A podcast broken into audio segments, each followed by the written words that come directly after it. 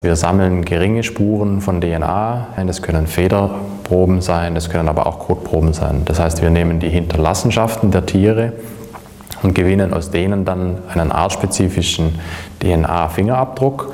Und mit diesem Fingerabdruck können wir dann jedes Individuum charakterisieren. Was die Freiburger Wildtierökologen um Professor Gernot Segelbacher im Labor machen, erinnert an die Arbeit von Gerichtsmedizinern. Sie bestimmen die Verwandtschaftsgrade von Tieren in einem umgrenzten Lebensraum.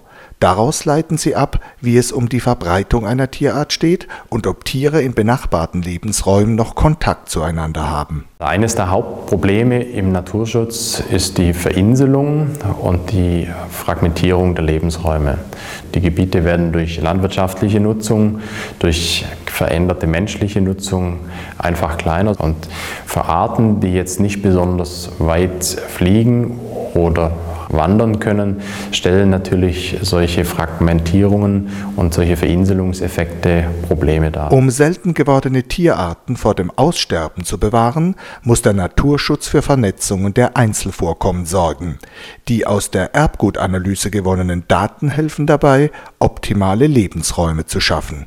Diese Daten kann man dann direkt dazu benutzen, um im Grunde Korridore zu entwickeln, wenn man dann auch festlegen kann, äh, zwischen welchen Gebieten die Tiere wandern.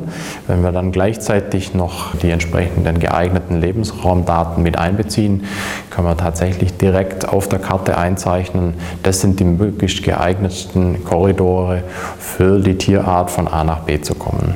Damit die Artenvielfalt gewahrt werden kann, ist eine enge Zusammenarbeit von Wissenschaft und Naturschutzbehörden wichtig. Die Freiburger Forscher wirken darauf hin.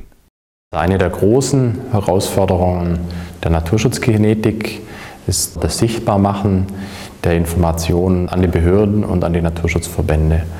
Dazu gibt es umfangreiches Informationsmaterial. Es gibt auch eine Webseite, unter denen dann die entsprechenden Kontakte auch abrufbar sind und das Informationsmaterial auch runtergeladen werden kann.